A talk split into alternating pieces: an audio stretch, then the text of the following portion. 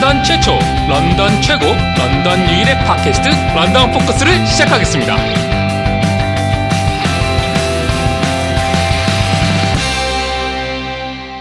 네, 런던 포커스 24회 시작하겠습니다. 안녕하세요. 저는 라이너스입니다. 예, 저는 보노입니다. 예, 오늘은 또 특별 게스트가 오셨죠. 예. 성함이 직접 말해주시죠. 네, 저는 마이크라고 합니다. 예. 예, 오래전부터 어, 저희가 꼭 모셨으면 했던 어, 예, 손님인데 어, 오늘 전 어, 뭐 워낙 말씀을 잘하시는 걸 아, 익히 알고 있고요. 네. 어, 많은 기대를 어, 좀 저는 갖고 어, 이 방송 준비해 왔는데 어, 어, 뭐 거의 뭐 정치, 경제, 시사 모든 아뭐 너무 해박하셔서 네. 오늘 어, 되게 재밌는 말씀 많이 들을 것 같아요. 어. 예, 저희가 지향했던 그, 예, 예. 그 저희한테 많이 좀. 부족했던 아, 네. 네, 기- 기대 못 미칠 거다. 아, 저희 뭐 아, 일부에서 늘 시작하는 대로 지난 한 주간 근황 어, 늘 별일 없었지만 예, 저는 진짜 별일이 없었는데, 정말 조용한 일주일인데, 뭐, 이제 미국 대선도 있고 이런 굵직굵직한 사건은 있었지만, 네. 아무 일이 없이 평온하게 지내다가 오늘 아침에, 오늘 네. 아침에 날벼락 같은 소식을 들어서, 예, 예. 이민법이 바뀌었, 아, 캐나다 네. 이제 이민법이 바뀌었다고, 그게 이제, 그, 가장 주로 사람들이 많이 하는 이민 방법이에요. 그, 캐나다 경험 이민이라고, 그, 캐나다에서 1년 동안 직장 생활을 했을 때, 영주권을 주는 제도가 있어요. 음. 그거 있고, 또 하나는, 이제 기술 이민, 흔히들 말하는 기술 이민인데, 한국에서 전문 기술을 가지고, 여기에 뭐 취직이 되거나 이런 식으로 해서 오는 그런 이민이 있는데, 이제, 그런 것들을 하기 위해서는, Express Entry라는 제도가 있는데, 그걸 먼저 통과해야지 그걸 지원을 할 수가 있어요. 이게 과거에는 그냥 이런 뭐 경험 이민이나 기술 이민을 그냥 선착순으로 했어요. 이 조건만 되면 내가 접수하고 뭐 세워라 내워라 기다리다 보면 영주권 나오고 네. 이렇게 했었는데 그 1년 그 2014년 1월부터 그 보수당에서 너무 이게 왜냐하면 접수는 계속 많이 들어오는데 처리가 안 되니까 이게 점점점 쌓여가는 거예요. 네. 그래서 이걸 그대로 놔둔 상태에서 Express Entry라는 제도를 만들어서 어떤 일정한 풀을 만들어 놓고 거기다 이제 지원자들을 넣어서 점수로 줄여서 음. 정부에서 그 우리가 감당할 수 있을 만큼만 뭐 한 달에 한 번이나 한, 한 달에 두 번 정도 이렇게 뽑아서 몇 명 뽑아서 점수 높은 순으로 뽑아서 그 사람들이 이제 이런 경험 이민이나 아니면 그 기술 이민 이쪽으로 이렇게 넣어서 처리를 해주는 거였죠. 근데 이제 이런 식으로 이제 2013부터 하고 있었는데 이게 시작되면서 유학생들의 반발이 많아진 거예요. 왜냐하면 이 점수 체계가 그 LMIA라고 그 일종의 외국인 그 고용 허가 같은 그런 거예요. 그렇죠. 예. 회사에서. 음. 그러니까 회사에서 내가 이 사람 그 캐나디안 캐네디안이 아니 아닌 이 사람을 쓰고 싶은데 내가 그냥 쓰면 써도 되는데 이 사람을 내가 만약에 고용해서 지원해 주고. 싶으면 예, 해주면 정부에다가 내가 허가를 받아야 되는 맞아요. 거죠. 예. 근데 이 허가를 받는 절차가 되게 까다로워요. 허가를 받기 위해서 일주일 동안 아니 한 달 동안 내가 구직 활동 회사에서 구직 활동을 아니 구인 활동을 되게 열심히 예. 했다는 증거를 예. 보여야 되고 내가 캐네디언을 아무리 뽑으려고 노력을 해봤지만 뽑을 수 없었다는 그런 증거를 제출을 입증을 해야 돼요. 네, 네. 정부에다가. 그러니 거기다가 뭐 회사의 각종 그 무슨 매출 정보나 이런 규모나 이런 정보들을 예. 예. 그런 걸 다 보고를 해야 되니까 회사에서는 되게 까다로운 일이잖아- 일이잖아요. 그래서 이게 이걸 받는 일이 그렇게 쉬운 게 아니었어요. 근데 이게 그 아까 Express Entry 점수 중에서 그게 1200점 만점인데 600점이었죠. 그래서 이게 받기는 힘들지만 이것만 있으면 영주권은 저절로 따라오는 그런 상황이었는데 그런 상황에서 이제 유학생들이 만약 유학생들이 이제 학교를 졸업하면 3년의 워크 퍼밋을 주는데 그거 가지고 취직을 해서 일을 할 수는 있지만 이거 지- 일을 하면서 이걸까지 받기는 그렇게 쉬운 건 아니었거든요. 물론 support 해주는 회사들도 많이 있지만 네. 쉬운 건 아니었고 근데 이렇게 유학생들은 이렇게 힘들게 가는데 외국에서 여기 학교도 전혀 안 다닌 사람이 그냥 여기 회사에 이걸 지원받아서 취직을 하는 경우가 생긴 거예요. 그럼 이 사람들은 이걸 취직을 하면서 영주권도 같이 받는 거죠. 그렇지. 이거 받, 이게 있으니까. 예. LMI가 있으니까. 이것만 있으면 그냥 받는 거니까. 음. 그래가지고 이게 2014년부터 지금까지 이제 한동안 이거 위주로 이민 정책이 계속 와서 그 뭐라 그럴까 사람들이 다 이제 여- LMI를 받기 위해서 몰빵을 하는 거죠. 왜냐면 이게 있- 이게 없으면 현실적으로 불가능해요. 있으면 무조건인데 없으면 현실적으로 되게 힘들어. 그런 지금 이민 제도였었는데 그래서 이제 뭐 학교도 다닐 필요도 없고 뭐 다른 것도 할 필요도 없이 이것만 받자. 그래서 이제 이주 업체나 이런 데서도 주로 이제 이거 위주로 왜냐하면 여기 뭐 한국인들이 주로 할 수 있는 게 뭐 스시 스시 가게나 이런 치- 데. 식당이나 이런 한국 데는. 네. 현지인들이 취직하기 힘들고 오히려 우리 같은 그 동양인들이 취직하기 쉽잖아요. 네. 그러니까 이제 이런 거 위주로 해서 여기서 이런 걸 받아주는 식으로 해서 뭐 이주 업체 이렇게 연결돼 가지고 취직하고 영주권 받고 이런 이제 이런 시스템으로 많이 가다 보니까 유학생들의 반발이 많아지고 이제 뭐 캐나다에서도 유학생들 다 여기서 실컷 학교 나와서 해외 다 뺏긴다 뭐 이런 식의 이제 얘기가 많아서 이제 자유당에서 그동안 계속 얘기해왔잖아요 유학생들에게 유리하게 해주겠다 그 했던 게 오늘 발표가 된 거죠 네. 그래서 이거 특집 사실 다음 주에 한번 하고 싶은데 예. 일단 그래서 그 가장 큰 변경점이 뭐냐면 이 LMIA가 LMIA가 600점에서 50점이 됐어요. 네, 존재감이 거의 뭐 거의 100%에서 그러니까 50%지만 거의 절대적인 거에서 예. 거의 없어진 거죠. 그러면서 유학생들한테 유학생들한테 추가 점수를 주기 시작했어요. 그러니까 4년제 대학을 이상, 그러니까 3년제 이상을 나오면 컬리지라도 3년제 이상을 나오면 30점. 음. 그다음에 2년제 이상을 나오면 15점 이런 식으로. 그래서 이제 유학 생들이 졸업하고 취직을 하면 한 사람들은 약간 점수가 그 전보다는 조금만 올라갈 수 있는 거고 이제 학교를 안 다니고 아까 말씀드린 대로 뭐 이렇게 이주업체나 이런 걸 통해서 치- 바로 취직을 해서 오는 사람들한테서는 상당히 불리해진 거죠.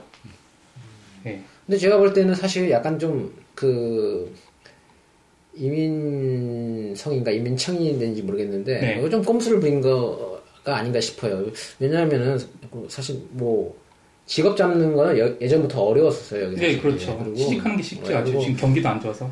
경기도 안 좋고 그러니까 근데 얘네들이 사실 그 학생들을 계속 지속적으로 바- 받고 싶어 하는 게 이 나라 분위기 같아요. 보면은. 예, 네, 유학 산업이 엄청 크잖아요, 여기. 이게 사업이잖아요, 사실. 예, 네. 맞아요. 서- 예, 비자 바- 그 발급해서 수수료 받아 먹고 실제로 그 자유당 정부 유- 그 선거할 때 네. 그 각종 그 학교에서 이 제도 때문에 유학생도 줄어든다. 그 압력 같은 그런 거 있잖아요. 음. 그런 게 되게 많이 들어갔다고 하더라고요. 네. 근데 이제 보니까 아까도 지금 말씀하셨는데 2년제랑 3년제 차이를 사실 여기 지금 오시는 분들이 대부분이 다 2년제를 다니고 있거든요. 그렇죠. 그러니까 여기 오기 전에는 이제 한국에서 물론 이제 유학 업체로부터 이제 들은 얘기도 있지만 여기도 사실 분위기가 2년제를 다니고 1년을 여기 와서 취업을 하면은 네. 영주권을 취득하는 게 용이하다 뭐 이런 이제 그 인포메이션을 가지고 그렇죠. 이제 여기 이제 그 오게 거죠. 되는 예, 오게 되는데 2년제에 15점을 배정하고 3년제에 30점을 30점. 배정만 한다는 얘기 자체가 두 배잖아요. 그러니까 그런다는 얘기는 제가 볼 때 그러니까 분위기가 바뀌었다는 거죠. 예전에는 2년제를 얘기하다가 지금은 이제 3년제로 가라는 얘기는 여기 와서 학비 더 내서 더 1년 내고 동안 더- 더 써라라는 얘기밖에 사실 안 들리거든요. 과연 또 다시 2년제에서도 그렇게 그, 그, 마치 영주권을 줄 것처럼 그렇게 유인을 해놓고, 이번에 와서 다시 3년제를 바꿔놨는데, 과연 이 3년제를 통해서 영주권을 취득할 수 있냐? 저는 그건 또 아니라고 봐요, 또. 예. 얘네들이, 캐나다는 고 장사가 아주 재미가 솔솔한 걸로 봐가지고는. 맞아요. 이게 예. 되게 애매해요. 점수는 두 배인데 사실 크게 영향을 미치는 부분에서는 또 이게 아슬아슬한 그런 단계라서. 어, 생각보다는 하여튼 약간 좀 실망스러운 거. 예, 그래서 뭐 이제 득을 보는 편도 있고 손해를 보는 편도 있는데 네. 당장 이제 발등이 불이 떨어지는 사람들은 아까 말씀드린 대로 학교 경험이 전혀 없거나 이런 상태에서 이주 업체를 통해서 취직으로 들어오려고 했던 사람들한테는 되게 힘든 상황이 됐죠 지금.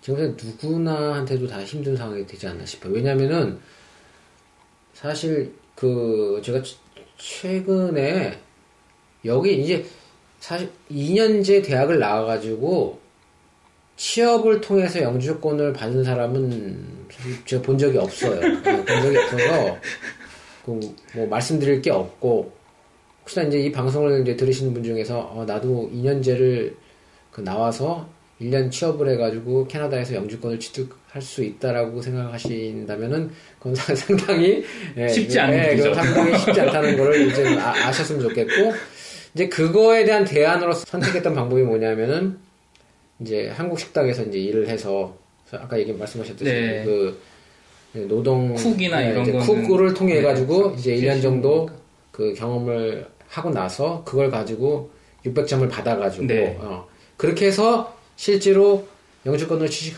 취득하 신 분을 제가 봤어요. 예, 네, 예, 그런 봤-. 경우가 예. 그게 그건- 다 이런 거에 대해 혜택을 받은 거죠. 예, 근데 이제 그런 분들도 지금 그 600점을 받으려고 지금도 한국 식당에서 일하고 일하고 계신. 분들이 제법 또 나그락이죠. 있거든요. 이제 그런 분들 지금 이제 사실 나그락 난 거죠. 다시 한국으로 돌아가셔야 될 준비를 하셔야 되지 않을까. 예. 실제로 이게 유학생들한테도 환영 못 받고 있어요. 왜냐하면 아직도 LMIA는 50점이거든요. 네. 그러니까 유학생들도 졸업해서 30, 뭐 15점이나 30점을 받긴 하지만 그래도 LMIA는 따야 되네 이런 얘기거든. 이런 상황이거든요. 그래서 지금 약간 그 이게 제가 보는 관점에서 뭐냐면 이것도 아니고 이번엔 저것도 아닌 것 같아요. 그러니까요. 예전 거는 뭐라도 하나 방법은 있었는데 그러니까요. 지금은 이 방법도 안 되고 저 방법도 안 되는 방법이 돼버린 게 아닌가 싶어요. 그러니까 더 사실 이민 이민을 오는 것 자체가 어렵게 만들어 개악 시켰다고나 할까요? 뭐 음. 그런 생각이 드네요. 실제로 특히나 그 좀 약간 나이가 있으신 30대 후반에서 뭐 이상인 분들은 그 그래도 열심히 해가지고 어떻게든 왜냐하면 네. 30대 이상인 분들은 한국에서 약 그 경력이 있잖아요. 네. 그런 걸로 이제 여기서 어떻게 밀어붙여서 취직을 하는데 취직을 한 다음에 그 경력으로 인정을 받아서 LMI를 회사로부터 support를 받는단 말이죠. 그래서 그렇게 해서 이민을 할 수 있는 길이었는데 그게 이러, 이번에 이렇게 바뀌면 이게 나이 점수가 꽤 커요 생각보다 아, 100점 정도 돼요. 그러니까 20살 20대는 무조건 100점이에요. 20살부터 29살까지는. 근데 40살부터는 그게 점점 점점 점수가 네. 줄어들어서 40살 정도 되면 한 뭐 중간 점수 가다가 45살 되면 빵점이 빵점이 됩니다. 그러니까 45살과 20, 29살 차이가 일단 기본에서 100점이 차이가 나는 거죠. 지난번에 그 그게 100점인가요? 100점이나 예, 100점 차이 나요. 우와.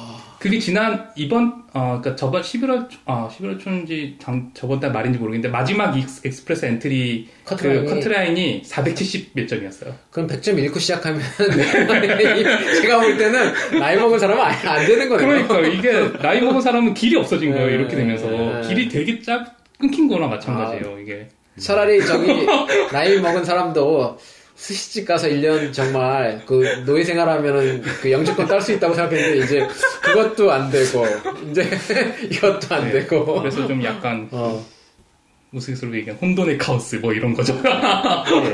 지금 어 이거 참 네, 어렵네요. 재밌는. 상황이 됐습니다 지금. 어, 저기 그 미국에선 트럼프가 되는 바람에 이제 이민 가긴 게다가 이민 가기 그러니까 힘든 상황. 게다가 미국에서 들어오는 경쟁자까지 생겼어 어, 지금.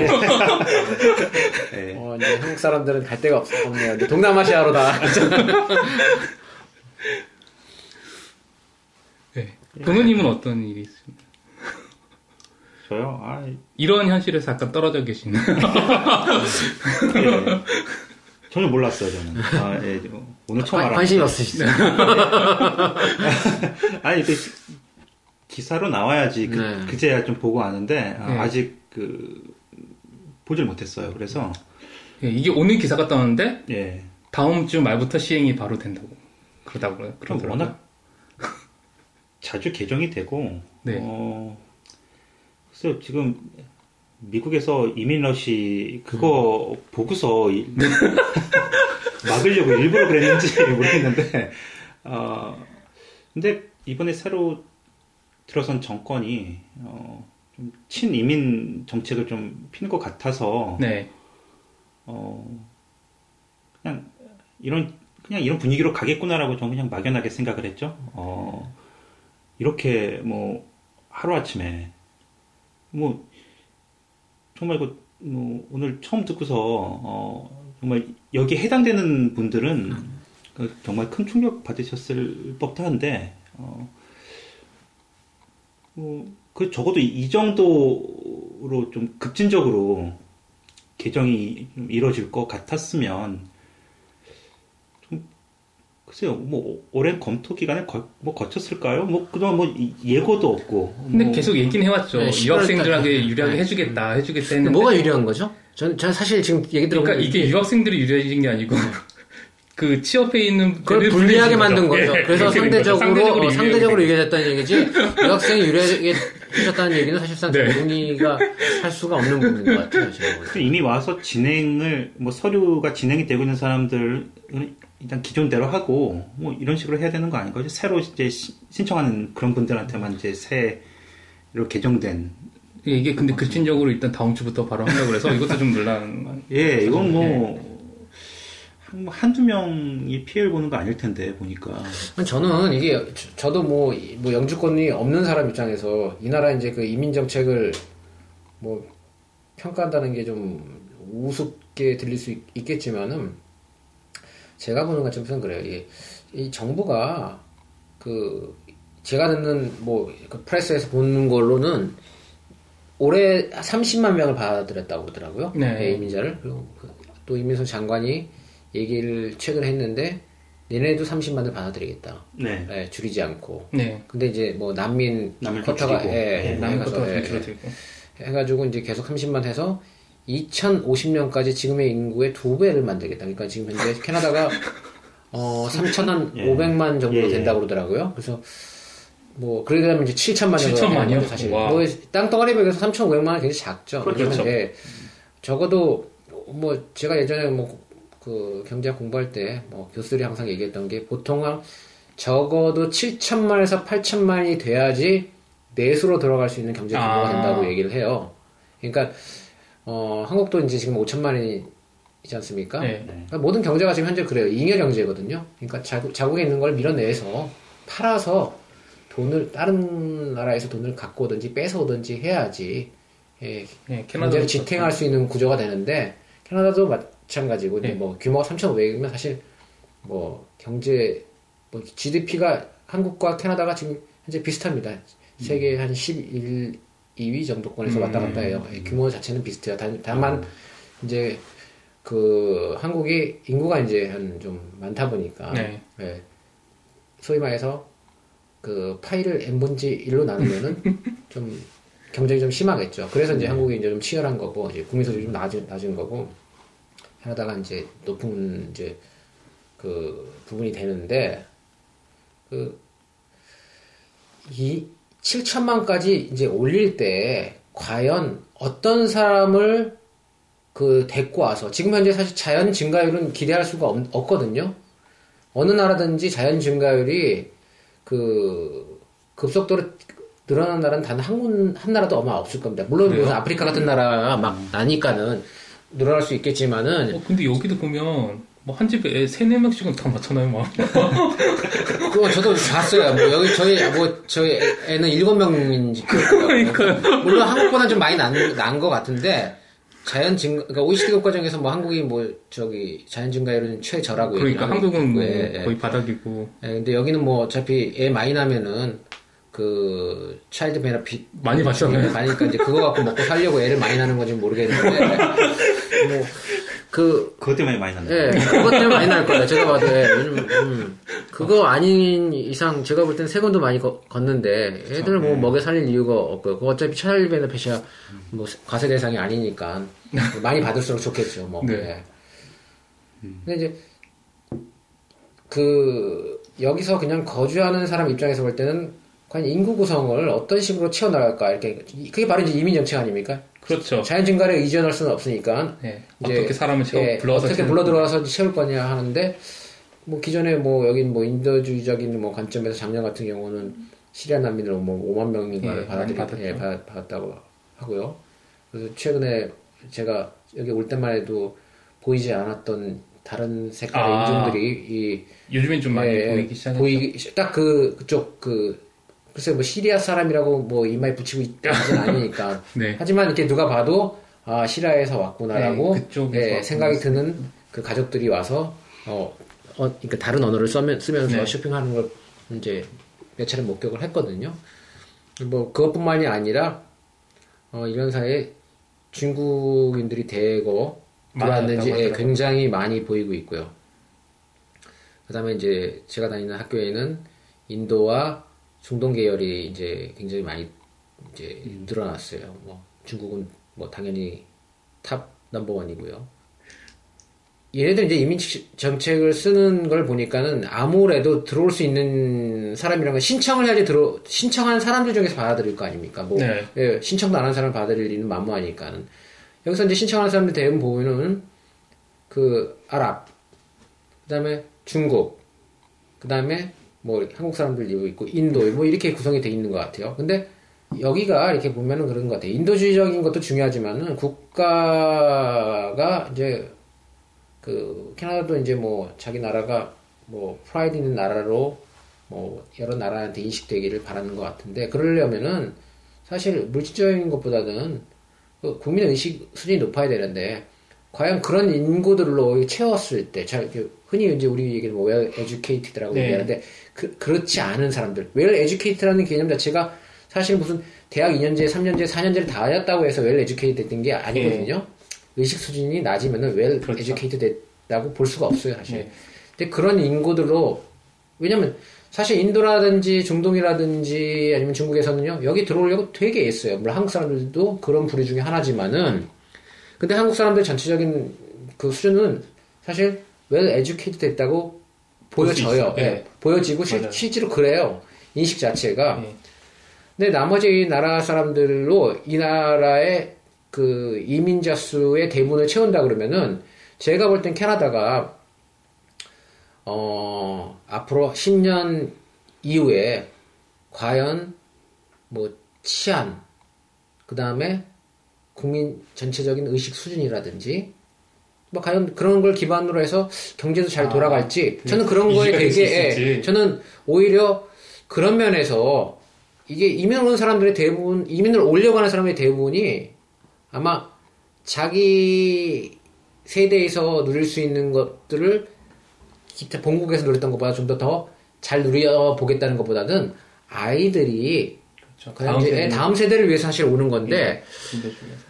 과- 인구 구성을 그렇게 가져가는 지금 현재 그 상황에서 우리 다음 세대들이 다- 좋은 어떤 그 뭐 포지션은 둘째치고 환경에서 잘 자랄 수 있을지는 사실 그게 저- 저는 제일 의문인 것 같아요. 그러니까 캐나다의 맹점 중에 하나가 그 이민 정책이 아닌가 싶어요. 그래서 지금 뽑는 단순히 무슨 그 어떤 점수제에 의해서 무슨 우리가 소위 말해서 이제 계량화해서 이제 사람을 뽑을 수밖에 없는 있겠지만은 그 계량할 수 없는 부분도 고려를 많이 해야 되지 않나 싶고 또 한편으로는 이 나라가 이제 생산 기반이 약하기 때문에 사실 이제 소비 소비 자체가 네. 이제 예, 소비 내수가. 자체를 이제 내수를 불러일으키려면 사실 인구가 많이 필요하긴 해요. 그렇죠. 근데 그러려면은 차라리 이제 물론 전문 인력도 필요하지만은 그 우리 뭐 아예 유- 뉴질랜드 같이 정말 소비할 수 있는 호주나 뉴질랜드처럼 소비할 수 있는 사람을 아예 불러들이는 것도 차라리 방법이라고 저는 생각이 들어요. 왜냐면 소비는 일종의 투자거든요. 예, 우리 이제 경제 관점에서 볼 때는 예, 그래서 결국은 뭐 투자라는 것 자체를 뭐 기업적인 투자도 중요하지만은 네. 소위 말해서 소비 투자를 할 수 있는 그 양질의 사람을 불러들이는 게 오히려 그 차라리 이 나라 그 전체적인 이민 정책에 부합하지 않나 그런 생각이 들어요. 그 말은 꼭 투자 이민을 더 아, 증가하고 더 비중을 높이고 그러니까 왜냐면 투자 이민 자체가 어, 투자 이민 자체가 사실 폐지된 거랑 마찬가지거든요. 지금 현재 제가 알기로는 이 투자 이민 그 요건 자체가 지금 기준으로는 이, 이 나라가 지금 환율이 860원 네, 되죠. 그 근데 되죠. 1달러에 860원이니까 기준이 86억 이상의 자산을 가지고 네, 지금 현재 어, 이, 아, 그런가요? 네, 이렇게 돼 있어요. 연방 투자 아?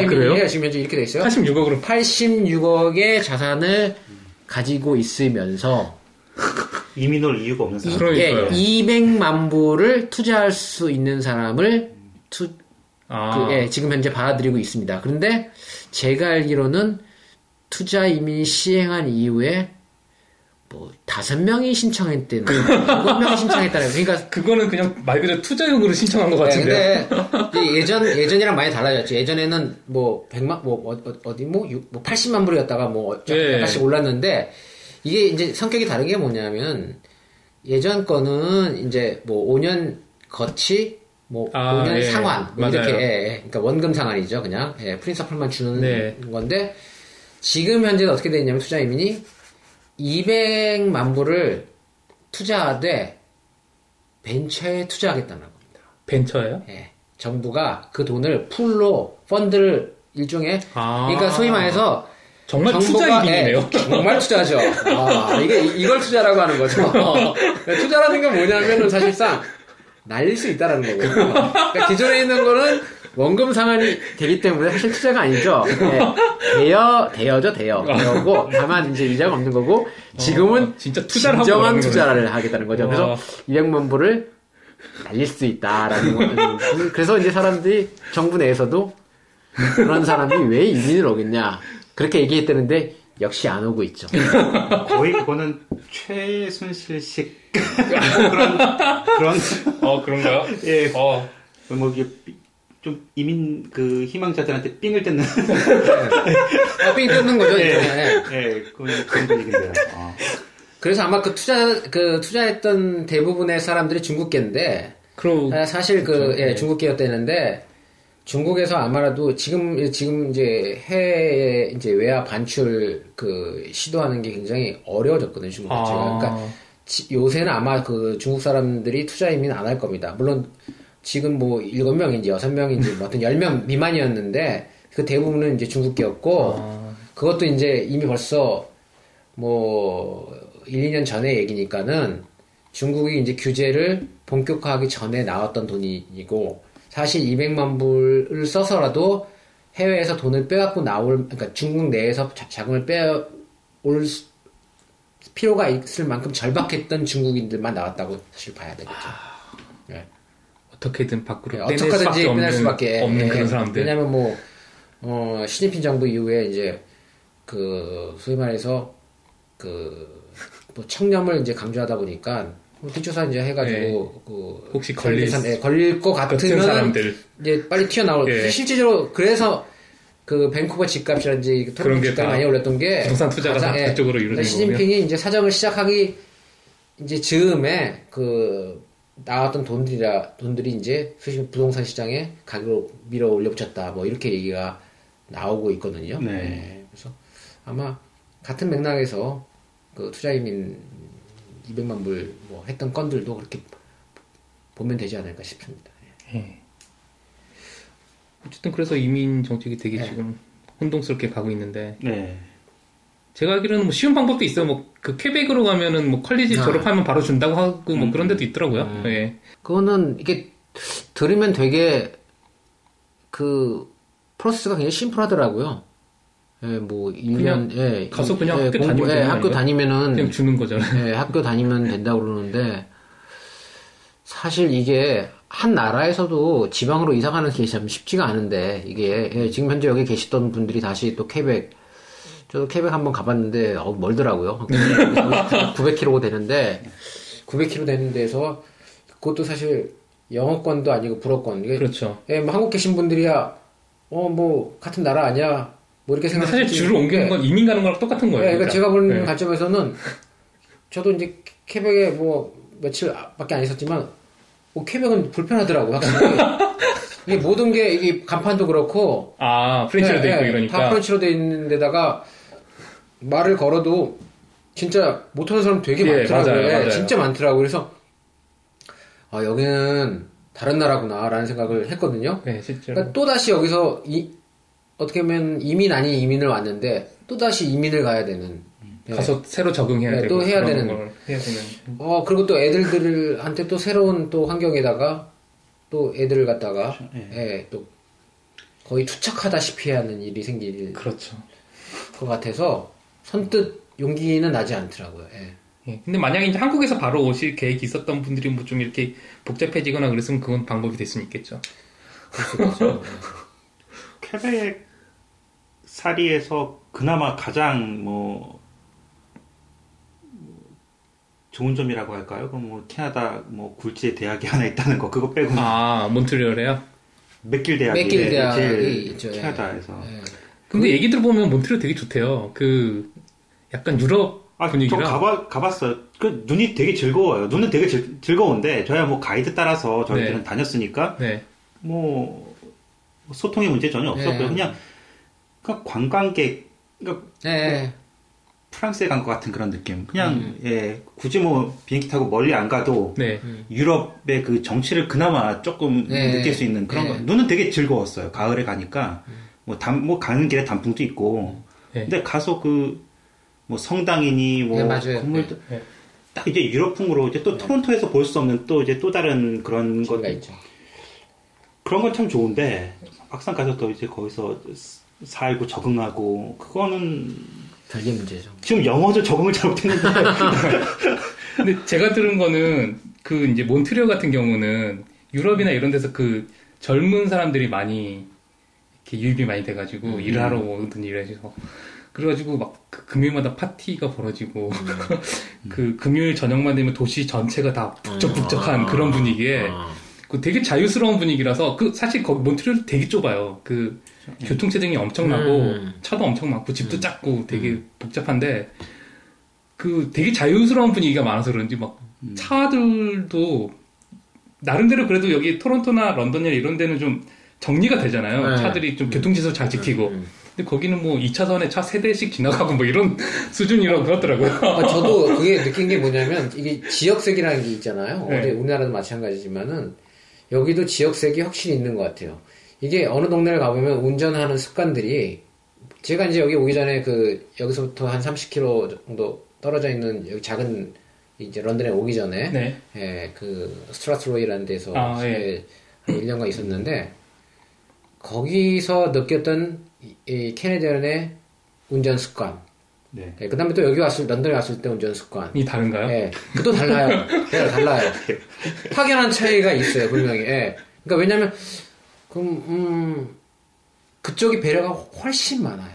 음. 그러니까 거기서는 정말 이 경적 소리를 들어본 일이 없어요. 아. 그러니까 우리 이제 흔히 한국에서 어, 한국 사람들 왜 이렇게 경적을 많이 울리냐 뭐 이런 얘기를 하잖아요. 아, 예. 예, 뭐 한국 사람들 제가 뭐 어떤 사람은 그런 얘기 하더라고. 제가 그 여기 있는 교민 자제분 중에 한 분인데 그분은 뭐 그 저기 지금은 한국 가 있는데 어, 한국에서 운전하는 게 거의 뭐 죽으려고 하는 거죠. 뭐 이런 얘기를 하더라고요. 그러니까 아니 그런 얘기를 그 한국에서 운전해 보지 않은 젊은 학생이 그런 얘기를 그렇게 아, 한다고? 뭐 부모님이 이제 그렇게 아. 가르쳤는지 아니면은 뭐 어떤지 모르겠는데 저는 거기에 대해서 전혀 동의할 수 없거든요. 그러니까 뭐라 그럴까? 아 이게 우리 애직이라는 게 있잖아요. 뭐 한국을 갖다가 무조건 아. 폄하하는 것도 아니고 무조건 좋아할 수도 있는 것도 아니고 객관적으로 이제 사실을 바라봐야 되거든요. 그렇죠. 예, 여러 가지 상황을 고려해서 근데 이제 무작정 제가 이제 여기 와서 느낀 게 뭐냐면 여기 이제 401이라는 이제 그, 그 고속도로. 고속도로를 달려보잖아요. 네. 그래서 처음 여기 와가지고 놀랬어요. 401뿐만이 아니라 여기 와서 어, 여기는 그냥 달리기 시작하면은 사람들이 전부 다 레이서구나.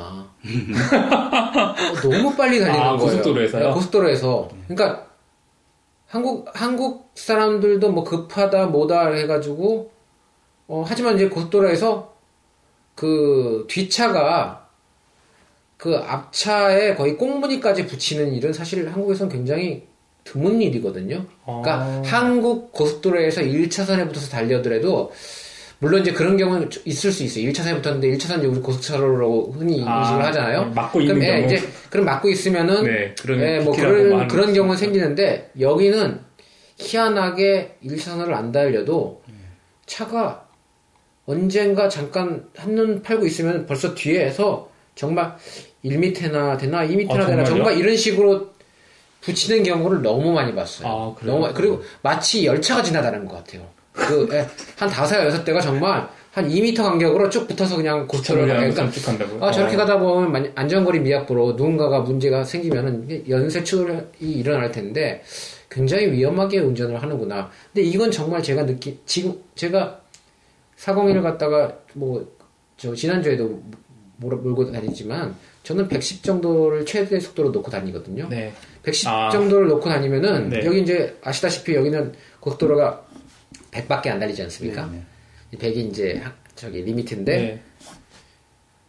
110을 놓고 다니면요. 저보다 늦게 간 차가 없죠. 늦게 간 차가 정말요.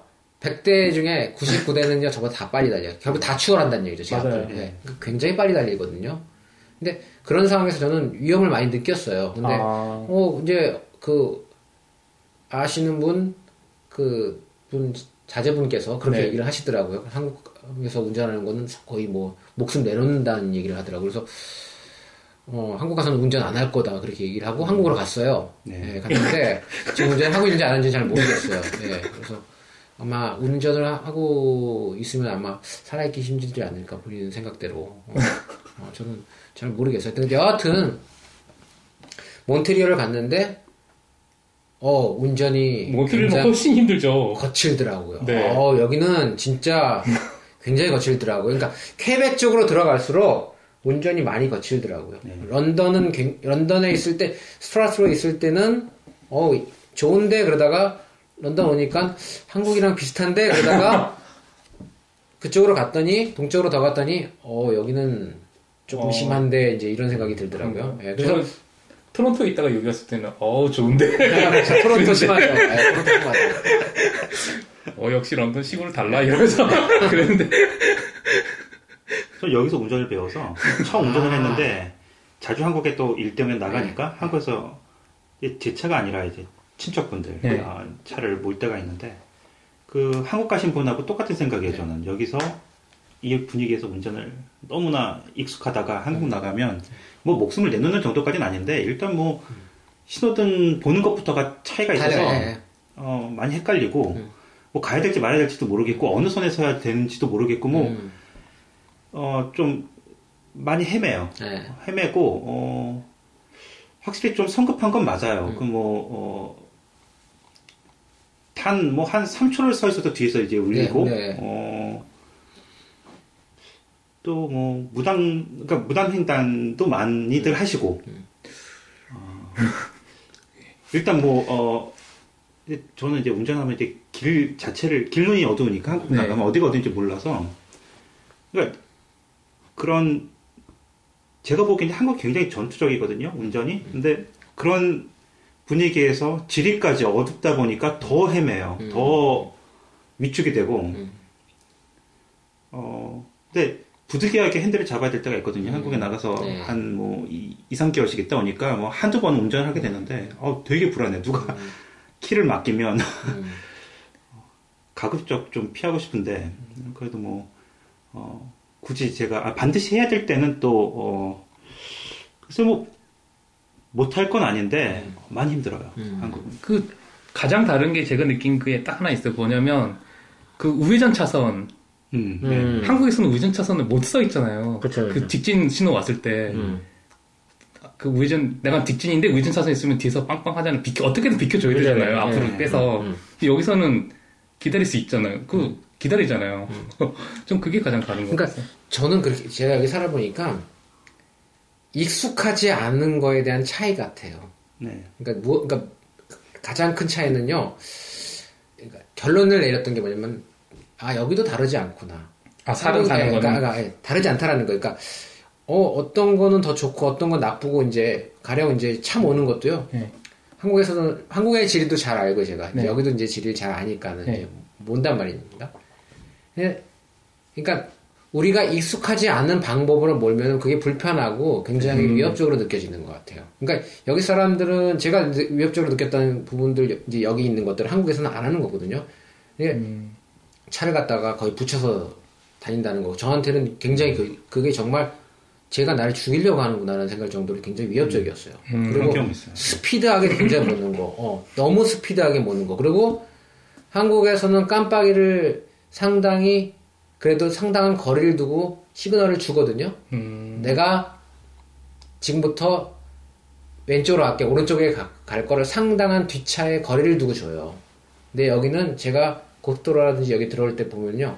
정말 들어오면서 키는 경우를. 너무 많이 봤어요. 그냥 아니면은 정말 안 키고 들어오는 것도 너무 많이 봤어요.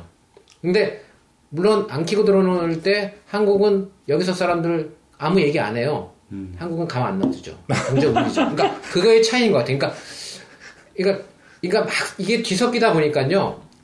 한국의 나쁜 점들 그 다음에 여기서 나쁜 점들 여기도 되게 많거든요. 그러니까 제가 보는 관점에서는 거기가 거기구나. 그러니까 내가 어떨 때는 상당히 어떤 게 좀 크게 부각되면서 불편하게 느껴지는데 대동소이한 것 같아요. 제가 때. 음. 그래서 이제는 뭐 불평을 하잖아요. 처음에 와서 불평 되게 많이 했어. 어, 얘네들 왜 이렇게 운전하지? 얘네들 뭐 우리 흔히 말해서 뭐 캐나다면 선진국이다 그러는데 어, 얘네들은 선, 선진국 아니네. 이게 왜 이렇게 음. 어, 왜 이렇게 운전 그리고 뭐 사고라는 게 여기도 이제 사고를 보면은 많이 나. 여기. 아시다시피 이제 여기는 그 좌회전 신호가 뭐 물론 주는 데도 있지만 따로 안 주고 예. 비보고 그냥 파란불에서 앞차 안 오면 그냥 네, 좌회전 하거나 하면. 우회전 하거나 마치 마음대로 하잖아요. 근데 그런 것 때문에 사실 사고 나는 것들도 제가 여러 번 여기서 아, 목격을 그래요? 했거든요. 예, 목격을 했거든요. 자네들 이렇게 많이 이렇게 흩어져 있으면 분명히 사고 난 거고 실제 사고 난 것도 마- 많이 보고 그다음에 자동차가 워낙 또 이제 빨리 달리가 달리다 보니까 저는 고속도로에서 여기 지금 뭐 산지 얼마 안 되는데도 401에서 타이어가 터지는 광경을 두 번이나 목격했어요. 아 터지는 순간을요? 터져, 터져, 터져가지고 타이어가 날아가는 거를 우와. 두 번이나 봤어요. 예. 저는 그 타이가 대롱대롱한 건 봤어요. 어, 완전히, 그, 저도 어제 봤어요. 어, 어제요? 집 앞에서. 어, 저는 고속도로에서 봤고, 두 번 봤거든요. 예, 두번 봤는데, 그 그만큼 뭐냐면은, 그, 고속으로 달린다는 거죠. 그리고 또, 그, 항상 타이어를 안간 건데. 예. 통계학의 오류라는 게 있는데 뭐냐면은, 우리가 예전에, 그 지진이 이제, 나, 날 경우에, 네. 과연 지구에 예전, 예전에 지, 그, 뭐 지진이 항상 있어 왔잖아요. 네. 근데 이제 과학자들은 그런 얘기를 한다고요. 어, 이제 요새 지진이 많이 일어나는 것 같아. 근데 사실상 그 관측 기술이 뛰어나 뛰어나게 이제 발달되면서 예전에는 아. 감지하지 못했던 지진들까지도 감지하기 더 많이 때문에 캐치하게 돼서. 예, 그 지진의 횟수가 증가하는 것처럼 보일 수 있거든요. 이건 통계학의 오류예요. 그러니까 소위 말해서 이거를 일반인한테 얼만큼 드러내냐가 그 잘못하면은 드러내고 드러내지 않음에 따라서 우리가 보는 관점 자체가 좋고 나쁘고 이렇게 바뀔 수가 있다는 거예요. 그러네요. 그러니까 가령 저는 그래 이제 한국 같은 경우는 사실 되게 작은 영토에서 네. 뭐 작은 지역에서 모든 것들이 한꺼번에 다 이루어지지 않습니까? 그리고 어떤 사고거나 사, 사건이나 사고가 나타나더라도 나, 나더라도 그것들을 공유할 수 있는 매체가 대단히 발달돼 있고 또 국민 성향 자체가 그런 것들을 전달하는 걸 굉장히 좋아한다는 얘기죠. 음. 그러다 보니까는 뭔가 일어나면은 이게 하나의 통계적인 기록으로 다 남는다는 거죠. 사건 사고라는 것 자체가 아주 디테일한 것까지도. 근데 이제 여기 있는 그 캐나다 같은 경우는 네. 넓단 말이죠. 네. 그리고 또 프라이버시라든지 이런 것들에 대한 존중이나 보호라든지 이런 네. 것들이 그다음에 그게 좀 강하다 보니까는 이런 것들을 빠른 속도로 퍼뜨리거나 공유하는 음. 거에 대한 소위해서 뭐 재미 같은 것들도 덜 할 수 있기 때문에 그렇죠. 예 뭔가 잡는 기술 그러니까 우리 같은 경우는 아- 아시다시피 접촉사고가 딱 나면은 경찰 달려옵니다 바로 네. 왜냐면 뭐 금방 나오잖아요 예.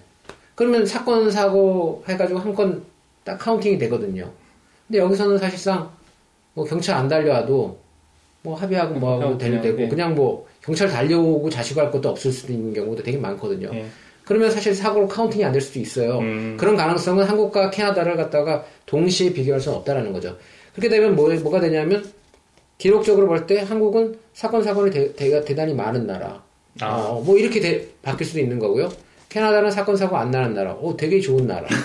하지만 여기도 뭐, 최, 어, 뭐 며칠 전에도 마침 성추행 당했다. 성추행, 예, 예, 성추행 당했다. 예, 그런 것도 있었고. 근데 이제 이것들을 얼마나 공개적으로 하느냐가 그리고 또 그걸 가- 그거에 대해서 또 시- 그 얼마나 빠른 속도로 이 매체를 개인들이 소유하느냐에 따라서 온도 차이가 많이 있을 것 같아요. 네. 저는 여기는 그러니까 뭐 이제 운전 스타일에 대해서 좀 미련하다 싶을 정도로 여기선 뭐 예를 들어서 끼어들기를 할 때는 그냥 대충 봐서 분위기 봐서 끼어들 수도 있는데 그냥 뒤에서 양보를 해줄 때까지 어, 저는 그거 굉장히 주, 예, 기다리는. 거고 제가 한국에서 장점. 경험할 때는 안 그냥. 들이밀거든요. 저는 넣어줄 생각이 없는데 넣어줄 네. 생각이 없는데 그냥 일단 들이밀고 그러면 어떻게 뭐 넣어줘야죠. 예, 박지 않으려면 그냥 예. 어, 그럴 수밖에 없는데 이제 어 이제 그런 그 글쎄 그게 다 여유 때문인가 아, 저- 싶은데 예, 예, 예, 저 그게 동의합니다. 가장 차이예요. 그뭐 이게 뭐 참 좋죠. 뭐 이게 뭐 좀 특히 그 러시아워 때 많이 밀릴 때 예. 정말 부득이하게 차선 변경을 해야 될 때는 음. 그냥 뭐 신호만 넣어주고 있으면 또 금방. 예, 넣어주고 맞아요. 자리가 생기죠. 네. 예 그래서 뭐 손 한번 또 딱 이제 들어주고 맞아요. 이제 뭐 예. 그런 식으로 되게 훈훈하게 예. 예. 뭐 10중 8군 그게 돼요 여기서는 예. 정말 예, 그거는 맞습니다. 뒤에서 안 넣어주면 그냥 그- 바로 그 뒤에 차가 또 넣, 넣어줘요, 어주고 뭐 이런. 분위기니까 네. 뭐 초보들도 어 그러니까 우스갯소리를 한국에서는 또 안 넣어주면 그냥 밀어넣거든요. 부산까지 그냥 아 부산 같은 뭐 서울에서 부산까지. 예, 그냥 뭐 그런 얘기도 있는데. 아, 그럴 수 있어요. 네.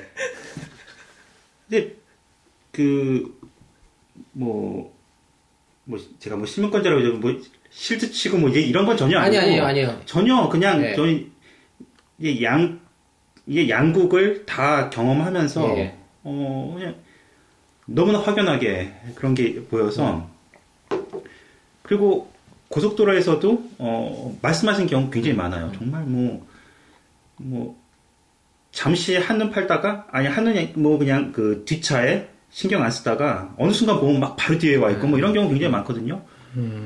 어 근데 저는 주로 많이 안 밀릴 때 저는 어 고속도로를 타서 좀 그런 경우는 없어.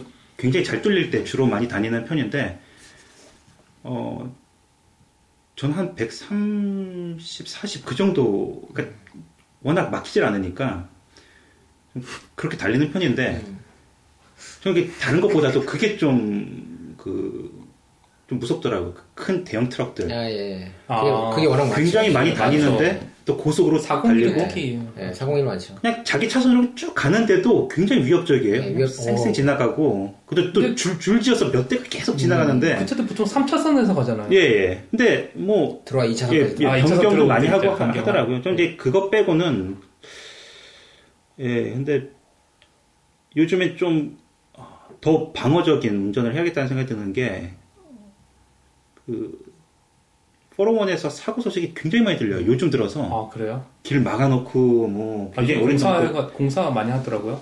예, 공사 많이 해요. 예. 예, 뭐 그, 래서 어, 예, 저는 이제 운전 글쎄요, 이제 운전면허 처음 땄을 때 제가 이거 저희 이제 운전 이제 캐나다에서 이제 운전하는 거에 대해서 저희가 방송한 적도 있었는데 그때도 말씀드렸는데 여기는 굉장히 어린 나이에 운전면허를 딸 수 있어서 음. 제가 딱그 나이 돼서 고등학교 다닐 때 면허를 따서 정식으로 따서 어, 뭐 한창 또 혈기 왕성할 뭐 대학 시절까지만 해도 좀 험하게 멀거든요. 뭐 어쩔 수 없는 것 같아요. 그거 뭐 어, 운전을 그렇게 배워서가 아니라 그 나이에 그냥 딱 신호대기에 딱 멈춰 서면 제일 앞에 멈춰 서면 옆차랑 레이스를 해야 하는 거예요. 그냥 그거는 본- 본능적으로 좀그 나이에는 그러니까 짐은 안 되는 좀 그런 게 있어서 그렇죠. 근데 그러다가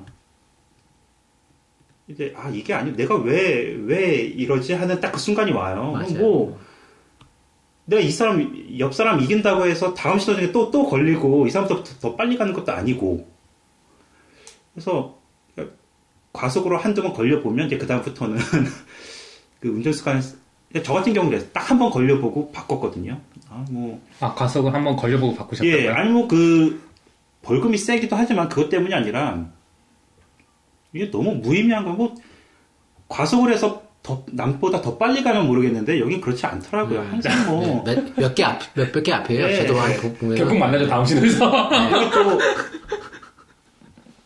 차선도 몇 개 안 되는 데서 그냥 신호등 없는 데서 좌회전하려고 멈춰 있는 차들도 많고 뭐, 뭐, 한치 앞도 모르는데 네. 그래서 방어 운전을 꽤 오래 전부터 이제 안전 제일이다 생각하고 특히나 이제 결혼한 다음에 아이까지 생겨서는 이제 계속 이제 가족 식구들 얼굴 운전하면 항상 아른거리고 하니까 어, 제 목숨이 제 목숨만 중요한 게 아니니까 굉장히 방어적으로 운전하게 되는데 그래도 어쩔 수 없이 가끔 로드레이지가 일어날 때는 있더라고요. 어, 말씀하신 대로 정말 뭐 깜빡이도 안 켜고 그냥 팍 들어오고 뭐 어, 정말 아슬아슬하게 그쪽 잘못으로 큰 일이 벌어질 뻔한 적을 몇번 어, 뭐, 정말 한국에서는 차 세워놓고서 트렁크에서 뭐 왜 왜들 흉기를 하나씩 다 트렁크에 야, 깔아있는지 진짜요? 모르겠지만 야, 야구방망이 하나 끌어야죠. 야, 뭐 있고 이런 것도 있고 진짜 이런 거. 예. 아, 예, 근데 아, 운전 정말 차도 많아지고요. 요- 어, 런던 차 엄청 많던데요 요즘에? 와. 집 밖을 못 나가겠어요. 여기서 그 Hyde Park 나가는 게 이렇게 어렵지 어 않거든요. 맞아요. 어, 그래, 맞아요. Hyde Park 진입하는 게 정말 어려워요. 그나마 양보를 많이 잘해줘서 그렇지 안 그랬으면 정말 한 시간도 서 있을 것 같고 정말 이 길이 이게 왜 이렇게 밀리는지 모르겠어요. 와 정말 많더라고요. 차. 그러니까 저기 옥스퍼드 넘어서는 그래도 공사 끝나서 네. 이제 넓어졌는데 여기 또 여기도 똑같이 공사한다고 하면 어, 정말 정말 지옥 되겠어요 여기. 여기, 여기. 밑으로도 공사가 나중에는 뭐 언젠가 내려오지 않겠어요? 아직 곧 하지 않을까요? 저쪽 이제 저 밑쪽은 다 해놨으니까. 예. 예, 이제 밑에 쪽은 여기 이제. 엄청 밀리니까 네. 할 텐데 어우 그, 이 얘네들이 한국처럼 또 금방 하는 것도 아니라 아, 아유. 이건 몇 년씩 걸리니까 답답하죠, 정말. 속 터지더라고요. 2부에서 계속 이어가겠습니다.